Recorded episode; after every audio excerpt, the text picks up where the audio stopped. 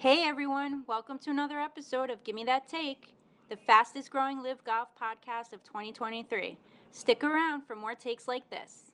What is the generic Lego piece? Like if you were going to say give me if you were going to describe one piece of Lego, one thing, what would what color, what shape, what size? Uh it's blue and it's the the two by two brick, the square. The square. Yeah. Interesting. Because when I picture a Lego, I picture yellow because isn't yellow like the color of The yellow is the color of the Lego people. That's right. Uh which the Simpsons took from. oh Simpsons. Okay. I just made that up. I don't know. oh God. The Matt Simpsons have done I know. everything. Matt Groening, eh, feel free to reach out. Let us know if that's right or not.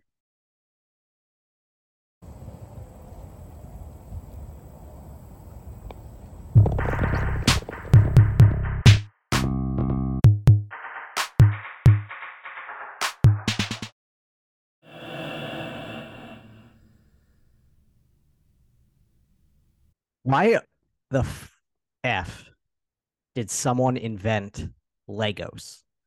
Like what was what purpose did the Lego serve back in God, I don't even know. I'm gonna look this up while you answer this for me. What year Legos Okay. were founded? So this is they they um it was like the 50s or 60s.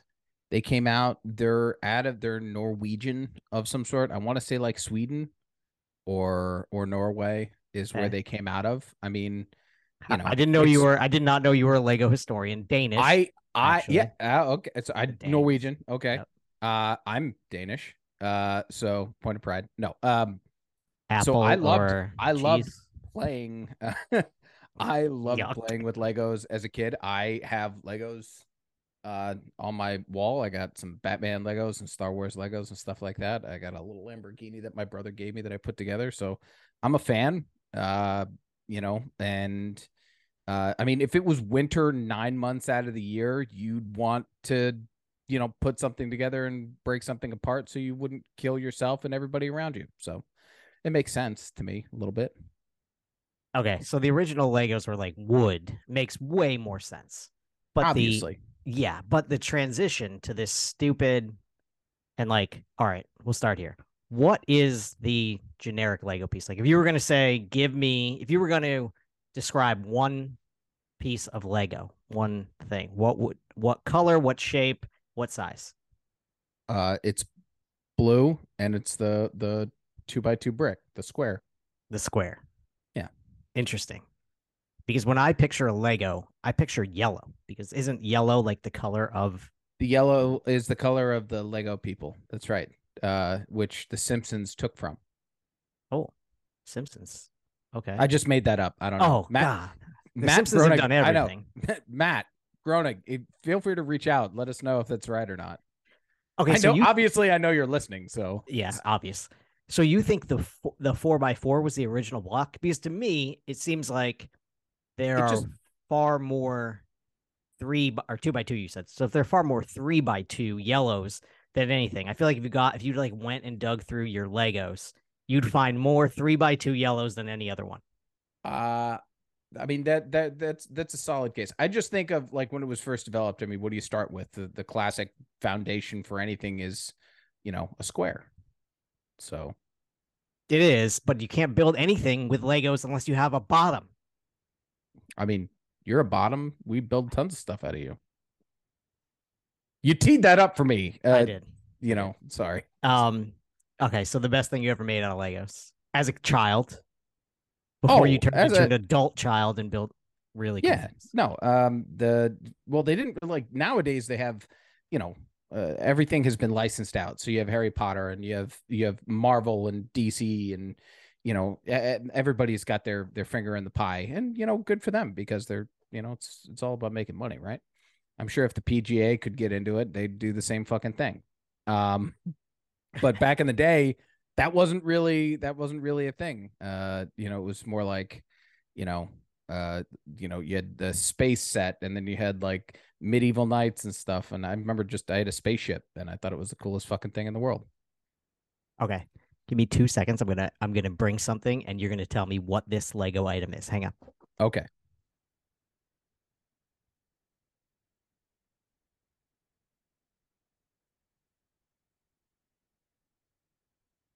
Probably should have had the props ready for the. You for you the totally show. should have. Yeah, It's I mean okay. they're right here in the room. Um, I'm gonna break my kid's Lego shit, and he's gonna be so mad. Uh, can you see that? He made like a rudimentary car. That's a decent car, right? Yeah, or like a tractor. Could be a tractor. Um,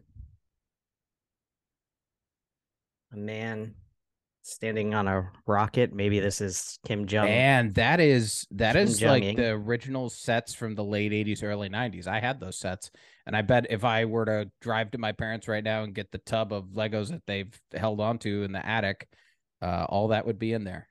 Yeah. God, this this is the longest setup ever. Just to, um, Tucker wanted to know if this thing could make it down to the Titanic. Um, in all technicality, yes, the plastic probably would would last a good while. I mean, the thing is, once you get past ten thousand, I think it's like a hundred atmospheres at that point. So, um, unless it was solid plastic, it would be crushed into a tiny little bead of plastic at that point. Because you got to think of the the the weight of all that water is sitting on top of itself, and right. that's why the atmospheric pressure multiplies as you go down thousands of feet. So yeah, at thirteen thousand feet, it's absolute crushing. literally, literally. All right, last thing on the Legos: Okay, a whole bag of yellow nice. and a whole a whole bag of blue. Did you just order him Legos on eBay? Is that that?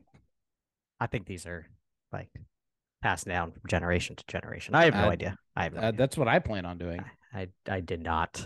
Um, I was not a Lego person myself, but obviously, Yeah, yeah. That's why you have no imagination. It makes sense. for sure. um, all right, let's talk like slightly about me. Got back from Hawaii. It's, it's like my second favorite thing to talk about. Got about. back from Hawaii. Aloha hat. What a gorgeous course. I just want to shout out the people who are listening because I'm sure there were a few of them. Uh, the starter on the first hole who was absolute bomb. It was like uh I don't know, eight o'clock in the morning. He's like, you know what, man, it's gonna rain a little bit later. I'm gonna send you out on the back by yourself, and you're gonna get to play all six right on the ocean holes alone in the perfect weather of the day. And I'll God start you on that. And I was like, oh, all right. I'm not gonna say no to that. So I got to play. Of course, it it was a ter- and right after he said that, the rain just came out of nowhere on hole ten. So ten was a rainy hole, but once I made once I made the turn out to eleven and then twelve and then down the ocean all the way down in back to the clubhouse, it was amazing. Such a truly the ocean course at Hoaku Aulia. I don't know Hoaka Aulia. Your enunciation is awful, but I, okay. I spent eight days there. I could not pronounce. you know what? You gave it a shot, and I, I appreciate the fuck out of that. They don't. They don't. They They, don't. hate. They hate when us haoles try and pronunciate all Yeah. their stuff. They really Yeah, do. If you're listening in Hawaii from Hawaii, thank you. Uh, the two dudes that I played with on the front nine from the cruise ship, uh, Tucker and Sam. I never remember. I know Tucker because it's my kid's name. The other one I don't remember. Um, cool guys, good times. Played in the rain. Uh, had some really actually awesome shots. Got a couple good drinks on the course and uh, had a had a blast. So um, thank you guys for listening. I had a great time with you on the golf course. Hope to see you out in Hawaii again. If you ever get a chance to to golf in Hawaii, um, Kauai is probably either that or get all the way up in the northwest of Maui and uh, go onto one of those courses. Um, Kapalua, I think, is probably. I had we had brec- we had brunch there one morning, right near the golf course, um, by the Ritz Carlton. It was gorgeous. anyway, I- enough bragging about Hawaii. Hawaii was amazing. If you can't tell, uh, we missed recapping the U.S. Open. Um, not a LIV championship, but some decent LIV finishes. Cam Smith continued his nice run. A good Um, amount of good amount of, of, of guys were in the top twenty, top forty. So it's not solid showing. I mean, w- th- this argument's over. It's been over forever. The that LIV can't compete. I mean, they're we're not arguing about that any longer. But we do want to see the LIV guys play well against the PGA guys. Of course, that's something that we're gonna Always. wholeheartedly root for. Wholeheartedly root for. But we're getting back to the LIV schedule now. taking the, the turn going into the second half. We got seven events down, seven to go. Um, going to start their European tour, if you if you will, in Valderrama. Um, but before they get to Valderrama, let's just recap how the teams have um, how the teams stand here. Halfway through, the defending champs, the four aces, are still on top. Uh, they're in first place with 124 points. They have one, two, three, four, five top three finishes in seven events. Incredible. That's just super consistency. Um, Stinger GC making some noise. They are in, currently in second place in the team's scoring with 108 points, with uh, three top threes, but three fourth place finishes as well. So right there, um, minus Singapore, Stinger's been really good all year, kind of quietly really good all year. Um, then you have Torquay, who's got who have uh, two wins, two two top finishes um, in Orlando and then um, in DC. They have 97 points. And then you kind of have some teams who are, I don't know if they're totally in the mix, but they're not out of it for sure. The Range Goats are not. Last four events, all three, all four events, top four finishes. So they're uh, riding high right now. And of course, the Crushers, they won the initial event um, way back, Mayakoba, and they came in third uh, in Singapore. Um, they've got 80 points. So Range Goats at 91, Crushers at 90. Then you get into like a hairy region here where the Fireballs yeah. have a win and a second place, but only 66 points because they don't really have any other points to show for it. So I think everybody else below, I don't I think there's not much hope for Smash, Ripper, Ironheads, HyFlyers, Majestic. I mean, unless the wheels fall off for the top five, it's kind of over. Uh, the top five will definitely have a shot at, you know, jockeying for that that place and uh, atop the the standings for teams at the end. But um, below that, I mean, the wheels would really have to fall off for the top five. Yeah, I think you just can't see it. You can't see the four aces being a disaster. You can't see Torquay being a disaster. The range goats, of course, not. Uh, they're just so those those three teams, and then like I said, Stinger has been quietly quietly really good. A team that probably most, even if you follow LIV, you probably wouldn't have guessed that Stinger was in the top three unless you were following really close. So, um, interesting stuff. Going into the second half, your prediction for I know we we predicted going into the season who we thought was going to win. Um, and we your boys are sitting in fifth place. Um, so are you predicting your boys to come all the way back? It's going to be tough, but I think that if there's, I, I think there is a chance that we can definitely do it. I think that's going to come with the emergence of Bryson being an actual not just being a, a, leader in terms of the captain of the of the team but also his game has done very well um the last you know month or two well, yeah, two months uh he's really you know kind of come back and i think uh that alongside everyone doing really well else on the team i think there's a really good chance we could do it yeah, I mean, it's top three is definitely not out of the question for Crushers GC. I think that would be something that that they would be really excited about. It's a re- that is a really tough grouping there between Torquay, the Range Goats, and the Crushers. Those three teams are very interchangeable in my mind. They all have you know a couple top players, and um, it's going to be interesting to see here with this European stretch. We're going to talk you know Valderrama. Um, we won't have our picks this week because uh, Jay is not here with us on tonight's show. So we will um, get those to you via Instagram. So if you don't follow us on Instagram already, we'll put up a graphic with our three picks um, midweek, so you can uh, get your bets in for Valderrama.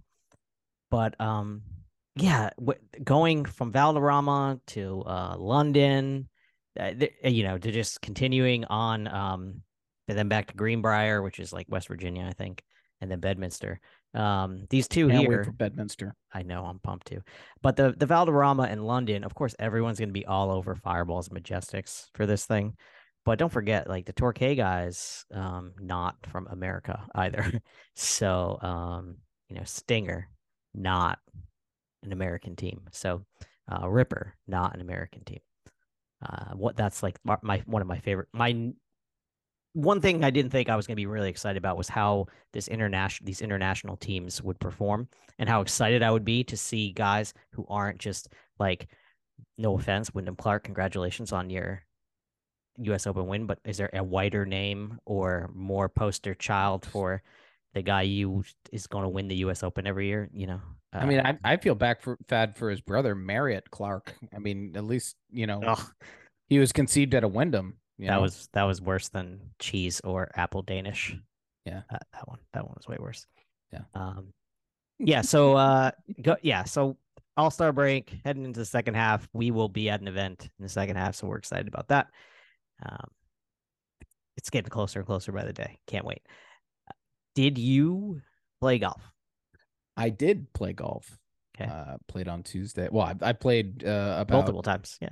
three. I played three rounds since the last time we did a show. All right. How you hitting them? Let's start there. How you hitting the driver? I'm hitting the driver better than I've hit the driver in three years. Okay. Um, very, very happy about that. Uh, I'm hitting my irons really well. Um, what my what's holding me back right now is my wedges, especially the the under 50 yard chipping. That's that's really what's hurting me. Is that I now I'm able to drive to a point where I'm like, I just need to chip on, and I'm fucking it up every every which way. So I've been focused on on you know in the backyard, practicing, you know, trying to figure it out so that you know my my game can get better in that way.